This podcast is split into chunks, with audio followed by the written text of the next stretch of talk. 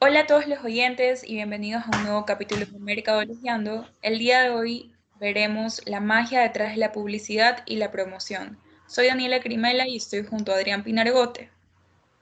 Hola a todos, estamos más que emocionados por empezar este nuevo tema que de seguro resultará más que emocionante. En esta nueva sesión nuestro increíble invitado es Henry Cianca Moncayo, gerente de ventas en el grupo Tractomar. Y antes que todo, les damos un paso para que se presente de una manera más formal y nos cuente un poco más sobre su experiencia.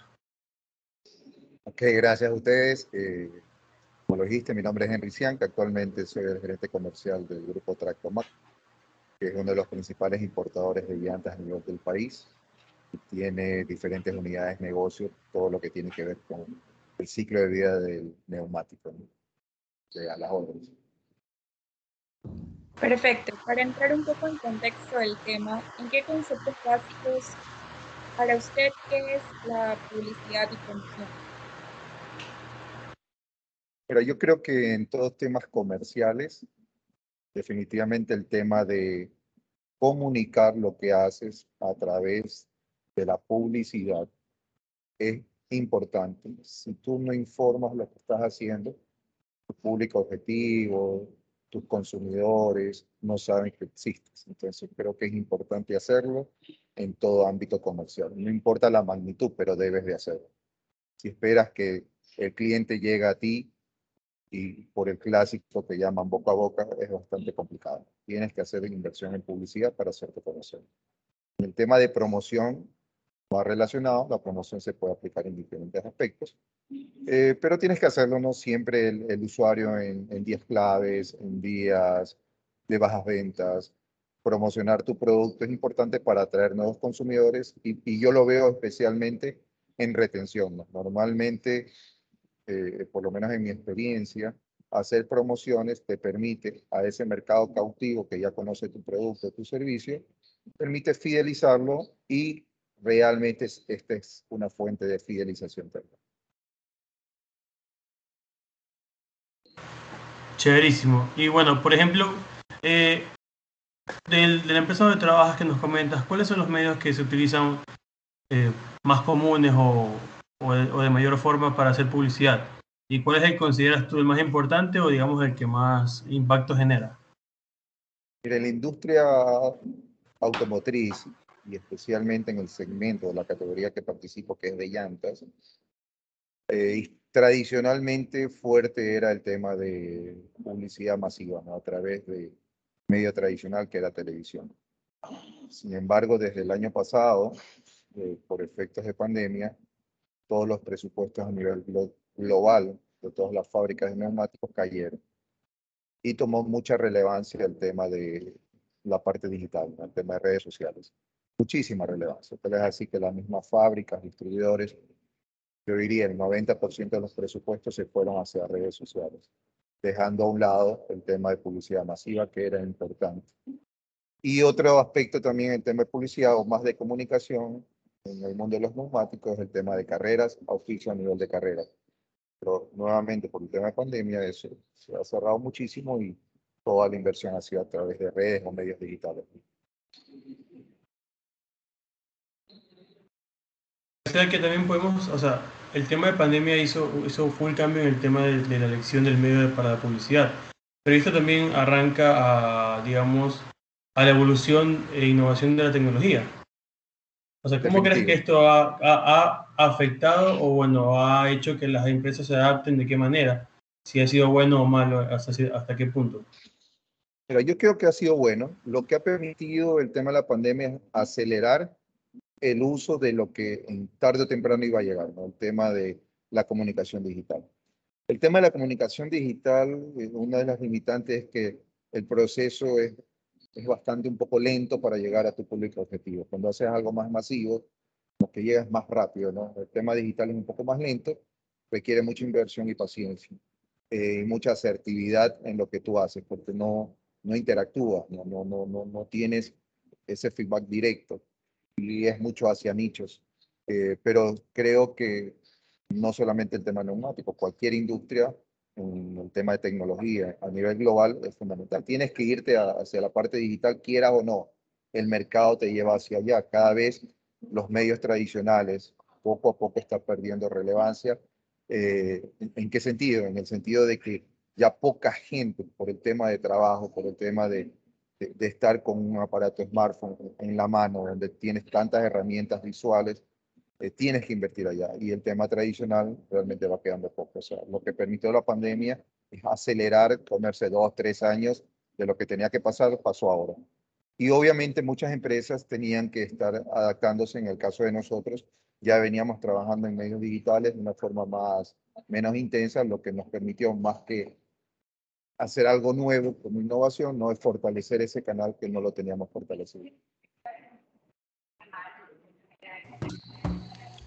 Claro, ¿de qué depende la selección, por ejemplo, en el momento de hacer una campaña? Ustedes que se podían ir por el lado digital, pero antes de la pandemia igual usaban medios ATL o para ustedes en su público objetivo, ¿cuál ha sido el medio que más resalta o que más les ha generado ventas al momento de hacer una promoción o publicidad, por así decirlo? Mira, yo diría que el medio más idóneo en la categoría que participamos, más allá del tema de publicidad, si separamos publicidad con promoción, son dos cosas totalmente diferentes. Eh, la promoción de ventas es la que nos ha permitido a nosotros tener un desarrollo importante y recuperar ese mercado, podríamos decir, afectado por la pandemia. La promoción de ventas en, en diferentes categorías. Nosotros como compañía tenemos nueve marcas en el mercado, de las cuales cinco eh, son las más importantes y en esas es donde hemos hecho mucha activación promocional para nuestros consumidores, usuarios o clientes distribuidores. El tema de comunicación o publicidad a nivel de redes lo que nos permite es recordación de marca. Eh, utilizamos mucho ese medio para comunicar las ventajas y beneficios de nuestros productos, pero ya el tema incremental de ventas nos enfocamos en temas promocionales de ventas. hacemos diferentes tipos de actividades, eh, premios, concursos, descuentos por volumen, etcétera. más efectivo y el canal que hemos utilizado es la promoción de datos.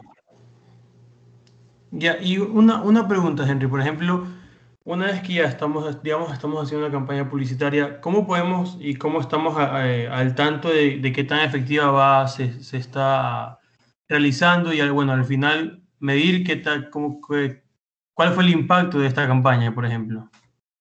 Ok, creo que, es una buena pregunta en un canal donde participamos. Nosotros como compañía, eh, nuestro canal de distribución no es directo eh, importador o distribuidor a usuario.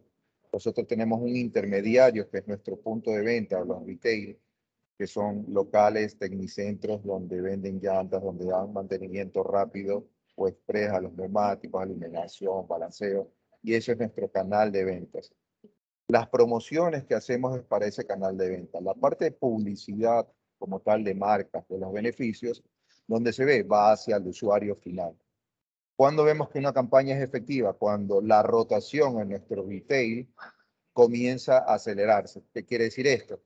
Que si yo tengo un cliente o un distribuidor, un punto de venta, que yo le vendía 100 llantas mensuales, la promoción de ventas hace que esas 100 llantas que coloco en su bodega genere un selado de forma rápida. ¿Qué quiere decir? Vendí 100 llantas y el selado del cliente fue 100 llantas. Entonces, la, publicidad, la comunicación que se hace a nivel de red me permite vaciar el inventario de mi cliente. Ahí es donde yo comienzo a medir si esa comunicación fue asertiva o no. Cuando yo le metí a mis clientes 100 llantas, saco mi campaña de publicidad y al final de mes sigo teniendo las mismas 100 llantas, quiere decir que mi campaña no fue efectiva. Entonces, ¿cómo la mido? A nivel de la rotación de inventario en mi punto de venta, en mi retail. Ese es el mejor indicador que puedo tener si una publicidad o campaña de comunicación ha sido efectiva. Listo. Por ejemplo, también, sorry que te interrumpa, Dani, por ejemplo, y bueno, también es recomendable que cuando estamos en esta campaña, vamos, le vamos haciendo seguimiento, obviamente, ¿correcto? Claro, por supuesto, porque, normalmente una campaña tiene su tiempo, no 15 días, 20 días, un mes, y tú vas haciendo tracking en función, no vas a esperar hasta el final para ver si ha sido efectiva o no. A medida que la rotación se va, vas midiendo la rotación y vas viendo que no estás trayendo tráfico al punto de venta. Y si llevas tráfico al punto de venta, no está llevando tu marca, tienes que hacer ajustes a la campaña. O cambias la campaña o cambias el mensaje y en el peor escenario es suspender la campaña porque vas a estar invirtiendo en saco roto, como se dice eh, comercialmente. ¿no? Estás invirtiendo en saco roto, toda la plata que metes está yendo por un caño y eso no es efectivo. tienes que irla midiendo con esos indicadores. ¿Estás trayendo primero eh, mayor tráfico al punto de venta? Sí, ok, continuamos. ¿Estás generando la rotación que estoy esperando o la rotación que hacía en 30 días, ahora la estoy haciendo en 15? Listo, vamos. Si esos dos indicadores no se están moviendo, que para mí son los principales, no pueden haber otros, pero para mí esos son los principales. Eh, tú dices, oye, algo está pasando a campaña, no está saliendo, no estás teniendo lo atractivo que debería ser, no, no me está generando, hay que tomar decisiones. Seguimiento es importante. Ok, ¿cómo ha sido esta opción de las marcas al momento de hacer publicidad debido al avance de la tecnología? ¿Esto ha afectado o ha complicado a su empresa? No te escuché al principio de la pregunta. ¿Cómo ha sido la mutación o la adaptación de las marcas al momento de hacer publicidad con el avance tecnológico que ha habido a través de los años? ¿Ustedes creen que esto ha beneficiado o ha complicado a la industria como tal que ustedes manejan? A ver, me quedé un poco mudo porque creo que tiene las dos cosas. Ha beneficiado porque a través de, estos medios digitales nos permite ser más creativos, pensar fuera de la caja y ver una forma diferente de comunicar y hacer rotar nuestros productos. Yo creo que eso es importante porque sales de tu zona de confort y tienes que comenzar a probar cosas diferentes. Pues eso es importante para cualquier organización. Eh, podríamos decir se ha complicado un poco porque si tú tenías una estrategia que te venía funcionando en ATL eh, o a través de promociones y esto se, se corta de una manera tan abrupta, no progresiva, no planificada, definitivamente el plan de contingencia no lo tenía preparado para lo que vivimos en pandemia. Entonces, si hubo un momento de punto de quiebre hasta volver a retomar con la estrategia principal el medio digital como un canal de comunicación para nuestros usuarios. Entonces hubo ese laxo de adaptación que es importante. Eh, hablo por nuestra compañía. Eh, creo que la ventaja que tuvimos es que ya estamos, ya estábamos nosotros a nivel de medios digitales, pero no le prestábamos toda la atención del caso o toda la prioridad que se amerita. Son muchas compañías que ni lo tenían, ni, ni, una, que, ni una cuenta de Instagram, ni una cuenta de Facebook, no hacías email, no hacías nada, volver a construir eso y cambiar tu modelo, creo que tiene que haber complicado mucho. A nosotros más nos costó es eh, apagar un medio y encender el otro o darle más dinamismo al otro. Pero ya lo teníamos caminando. Creo que eso fue la mayor complicación. Ya después de un año, eh, creo que lo tenemos claro y todo este año 2021 hemos trabajado mucho eh, en el tema de redes y creo que nos está yendo bastante bien. Una pregunta, ¿Tractomaquia se encontraba antes en el lado del e-commerce? O sea, ¿ustedes antes de la pandemia ya están en e-commerce o la pandemia fue un incentivo para irse al lado de e-commerce? ¿O aún no están en, en, la plataforma, como que en plataformas de e-commerce? Mira, nosotros como grupo Tractomat tiene tres unidades de negocio, a ver, cuatro unidades de negocio. La primera que es la distribución de llanta a nivel de, de nuestros retail distribuidores y tenemos puntos de ventas directos a través de los puntos, directos, puntos de venta directos, que es la marca Stock Tire, que son nuestros tecnicentros, sí tenemos una plataforma que es e-commerce y a través de esa estamos comenzando a explorar esta herramienta eh, como un medio comercial para tener una alternativa hacia nuestros usuarios, no retail, a través de nuestros usuarios, para que compren nuestros productos a través de esta vía pero no es el canal principal de comercialización en nuestra compañía. Lo estamos teniendo, pero no es nuestro canal principal. Claro, pero igual como toda empresa, eh, igual es, bueno como que ir innovando e implementando canales nuevos.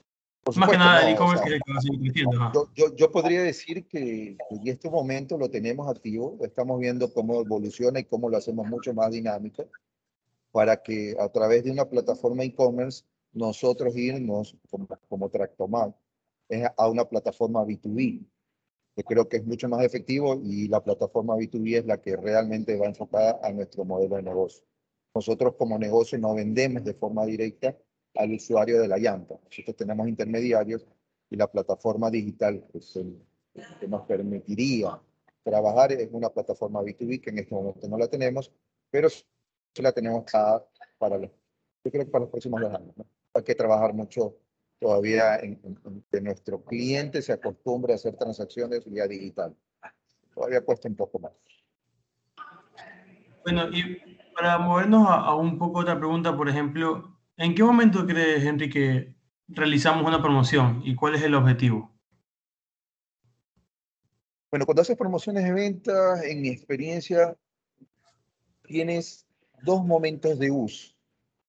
El primero, cuando haces tu plan de negocios del año, cuando tú haces un plan de negocios del año, estableces en qué periodos o en qué meses tú vas a hacer una actividad promocional porque sabes que hay más recursos en el mercado, por ejemplo. Ah, muchas compañías hacen promociones en diciembre, no per se por Navidad, sino que en diciembre tienen los décimos y obviamente hay más dinero en el mercado y tú lo que quieres es que ese dinero te lo dediquen a ti. Entonces tú planificas anticipadamente que en ese mes vas a hacer una actividad promocional con tal producto, con tal marca y qué actividad. Yo creo que esa es una, una forma planificada de hacer promoción de ventas que ya lo haces desde tu plan de negocio que comienzas a construirlo un año atrás o en octubre del año anterior. Eh, días de la madre, día del padre, depende de la categoría. Entonces ya están, ya sabes que ahí tienes que hacer actividades. Eh, compañías que no hagan actividades en esa fecha definitivamente no están haciendo un trabajo de planificación adecuado y aprovechando esos momentos que en el mercado hay dinero. Y el otro momento es cuando tú ya tienes un plan de trabajo, un plan de acción, comienzas a ejecutar y las cosas no te comienzan a salir como la tenías planificada. O cuando tu competidor hizo algo tan agresivo que te comienza a restar tu venta. Entonces, cuando haces eso, tienes que hacer promociones de venta para recuperar tu mercado o para mantener tu mercado y que no te quite market share tu competidor. Entonces, Creo que para mí esas son las dos instancias más importantes. Primero, una reactiva, que no debería ser la principal, y la otra proactiva cuando lo planificas con anticipación. Pero tienes que hacerlo constantemente. No puedes, no puedes estar en un mercado simplemente esperando que el cliente venga, te pida más y desplace competencia. Tienes que estar moviendo. Y bueno, una pregunta también, por ejemplo, así como nos comentabas que el objetivo de la publicidad es más o menos, eh, bueno, para medirlo y el objetivo es el, el, rotar el inventario, ¿cuál sería el objetivo, por ejemplo, de la promoción? Sería, ¿Podría ser, digamos, casi el mismo fin? Eh, yo diría que no.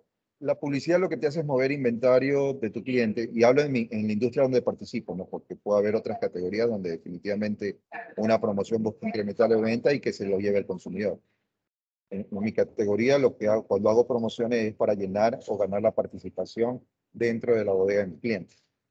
Porque eh, en nuestra industria es muy competitiva, hay muchas marcas y tú lo que tienes que lograr es que en ese espacio, en esa bodega de tu cliente, eh, esté tu marca en mayor cantidad posible. Entonces, en nuestro caso específico, la promoción lo que busca es llenar la bodega del cliente.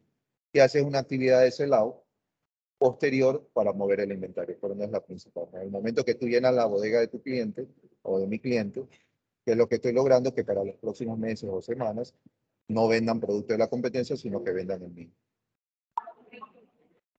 Claro, como tú estás diciendo, Henry, esa industria es muy competitiva, entonces es recomendable siempre tener promociones en los productos, como que eso, ¿cuál es la percepción del cliente? ¿Ustedes buscan no siempre tener promociones?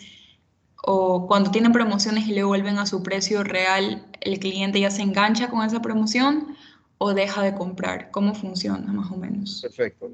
Es muy buena pregunta. Te cuento que hacia el usuario final, cuando tú llenas la bodega de tu, cliente, nuestro producto es como la prueba de producto. ¿no? Normalmente el mercado busca precio-calidad. En muchas ocasiones, por lo menos en el mercado ecuatoriano, no se busca precio. Se piensa de que en las llantas, los neumáticos, tengo que tener una llanta barata para salir del paso, pero no estás pensando en las características del producto, seguridad, eh, resistencia, eh, durabilidad, no, estás pensando en eso, simplemente ah, es un aro que es negro, que es de caucho y, y, y, que me permite rodar el carro. Normalmente así piensas tú como usuario.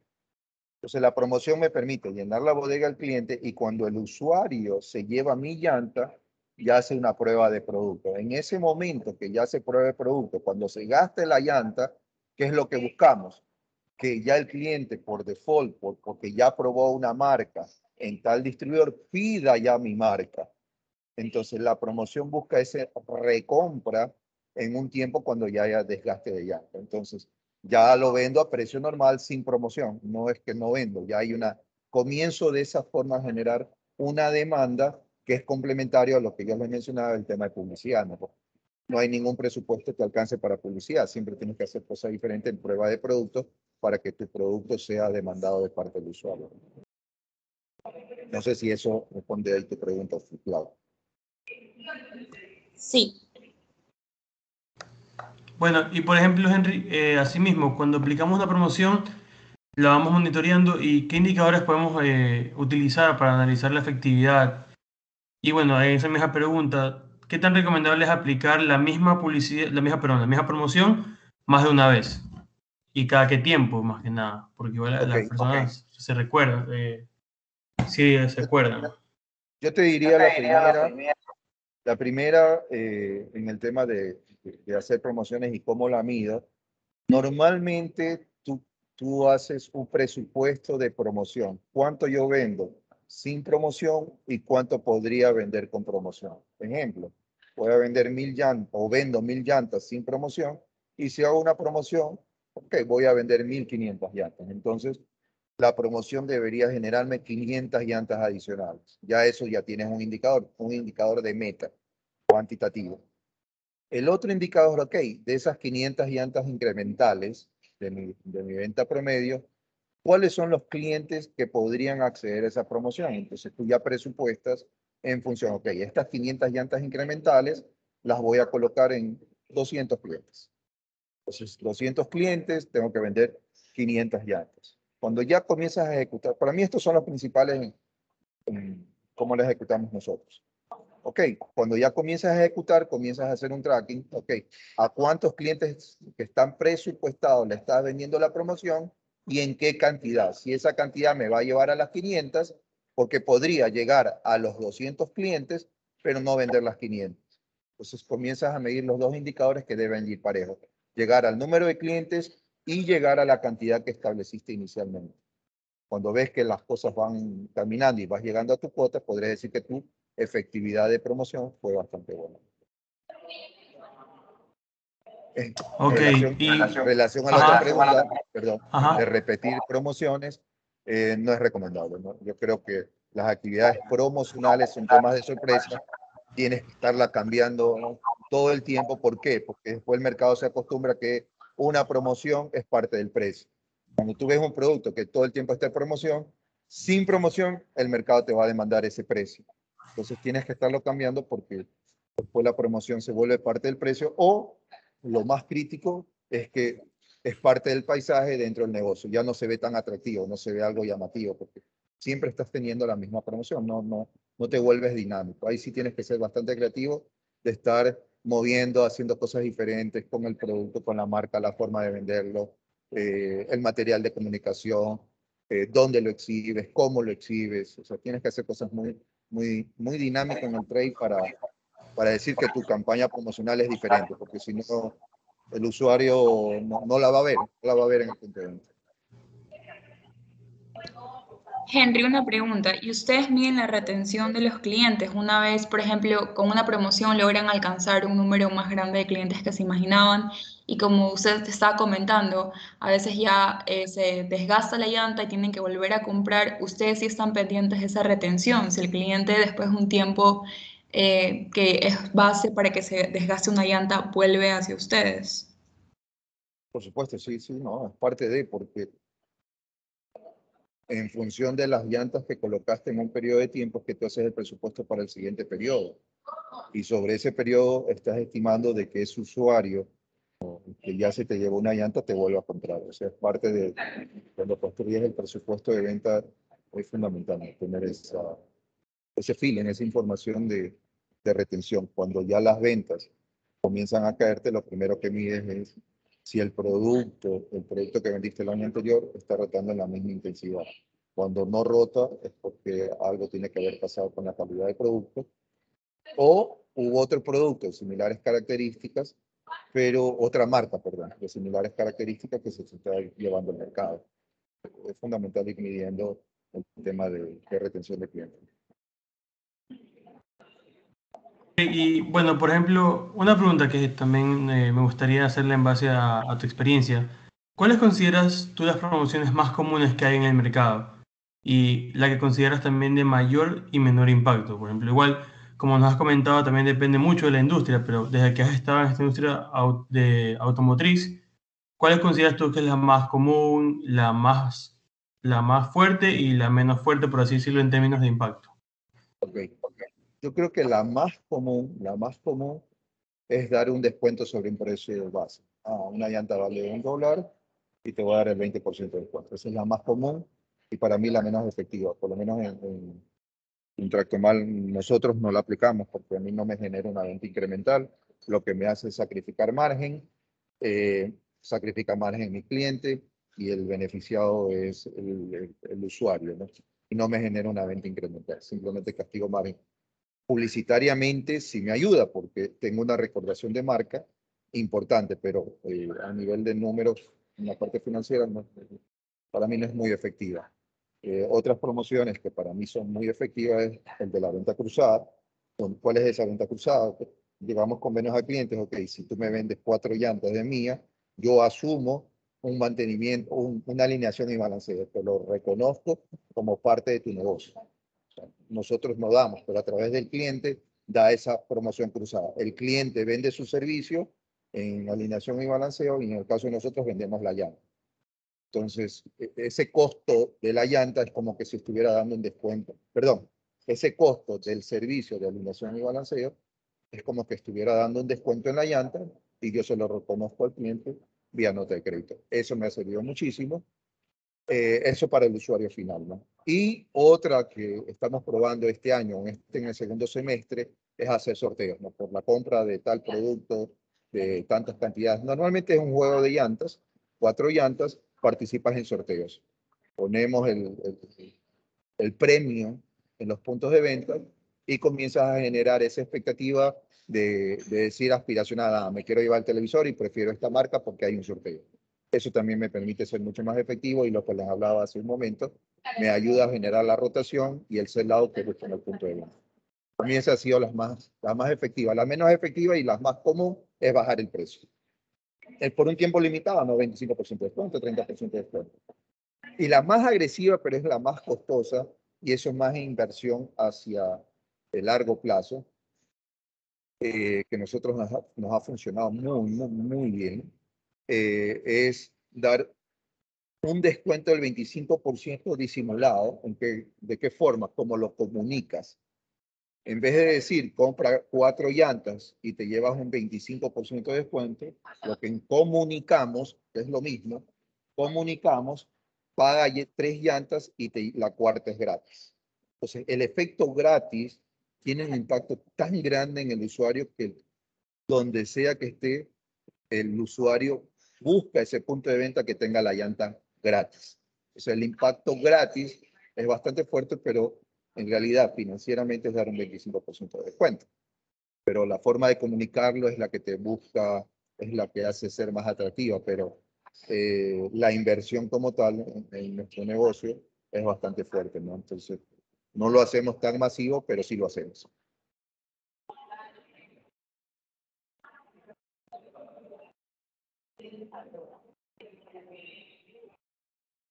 Eh, listo, una pregunta un poco más personal.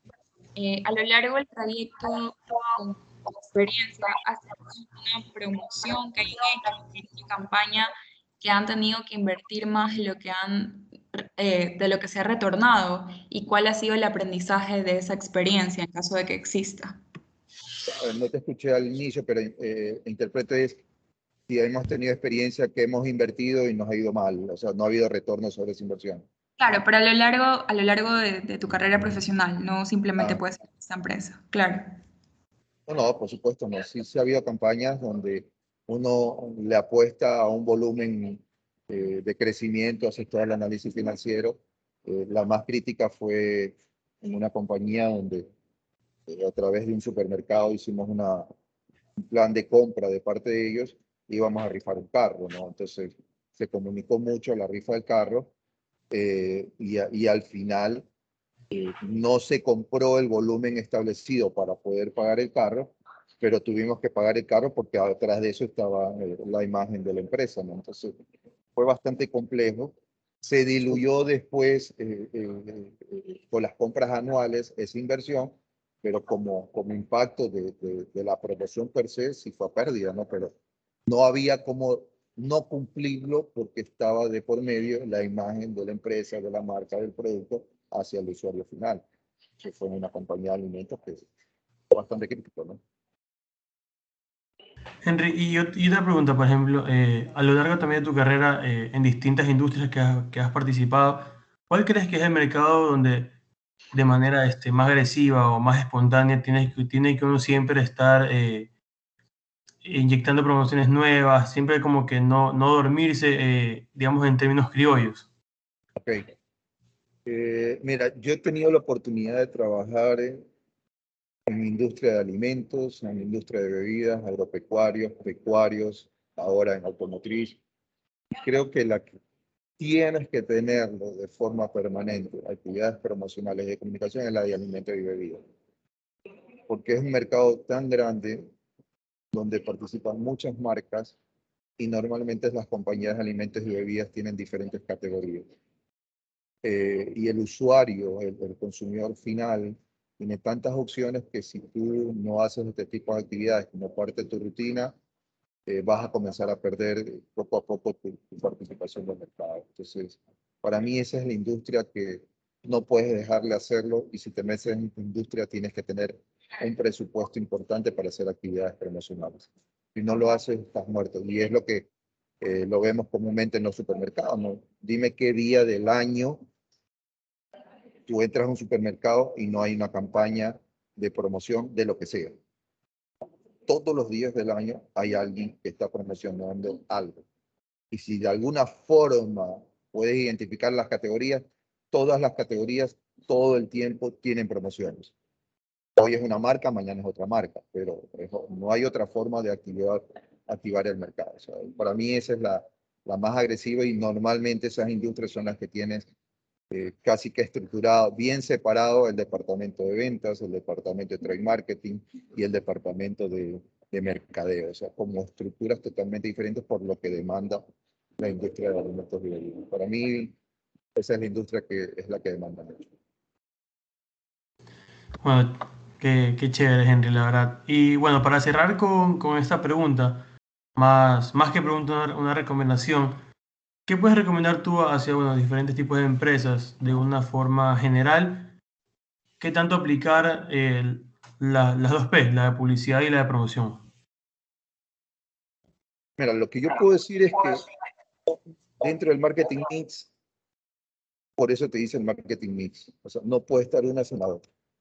Tienes que tener dentro de tu plan de negocios, dentro de tu planificación dentro de tu presupuesto, hacer actividades de publicidad y promoción no importa la intensidad. Si es que tienes un presupuesto bajo, si tus márgenes son bajos, pero debes de tenerlo. El peor pecado que puede tener una empresa es no hacer nada. Porque el no hacer nada, y yo siempre lo he mencionado en todas las empresas que he estado, el no crecer, así sea el 0.01%, así no sea vender una unidad más de lo que hiciste el año anterior, es de crecer. Porque normalmente los mercados cada, cada año, cada vez se van expandiendo y siempre hay nuevos actores. Entonces, tienes que invertir en publicidad y promoción para poderte mantener en el mercado y dependiendo de tu creatividad y tu inversión, esa permanencia es la que te permite también quitarle participación de mercado a tu competencia. Es lo que puedes. No puedes dejar de hacerlo.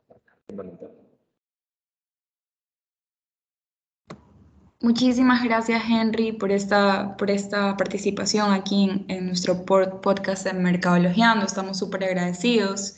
Consideramos que han sido unos minutos muy interesantes y sobre todo información. Le agradecemos, les agradecemos también a nuestros oyentes por estar presentes en este capítulo y estoy segura que estos minutos han sido súper interesantes para todos como para nosotros. Bueno, también, este, No, a, ti, Henry, nuevamente gracias por tu tiempo. También a los oyentes que estén atentos a los, próximos capítulos que vengan que, y que nos pueden seguir en estas redes, arroba mercadologiando.es, donde vamos a anunciar el día y la hora en que, puedan, en que van a poder escucharnos.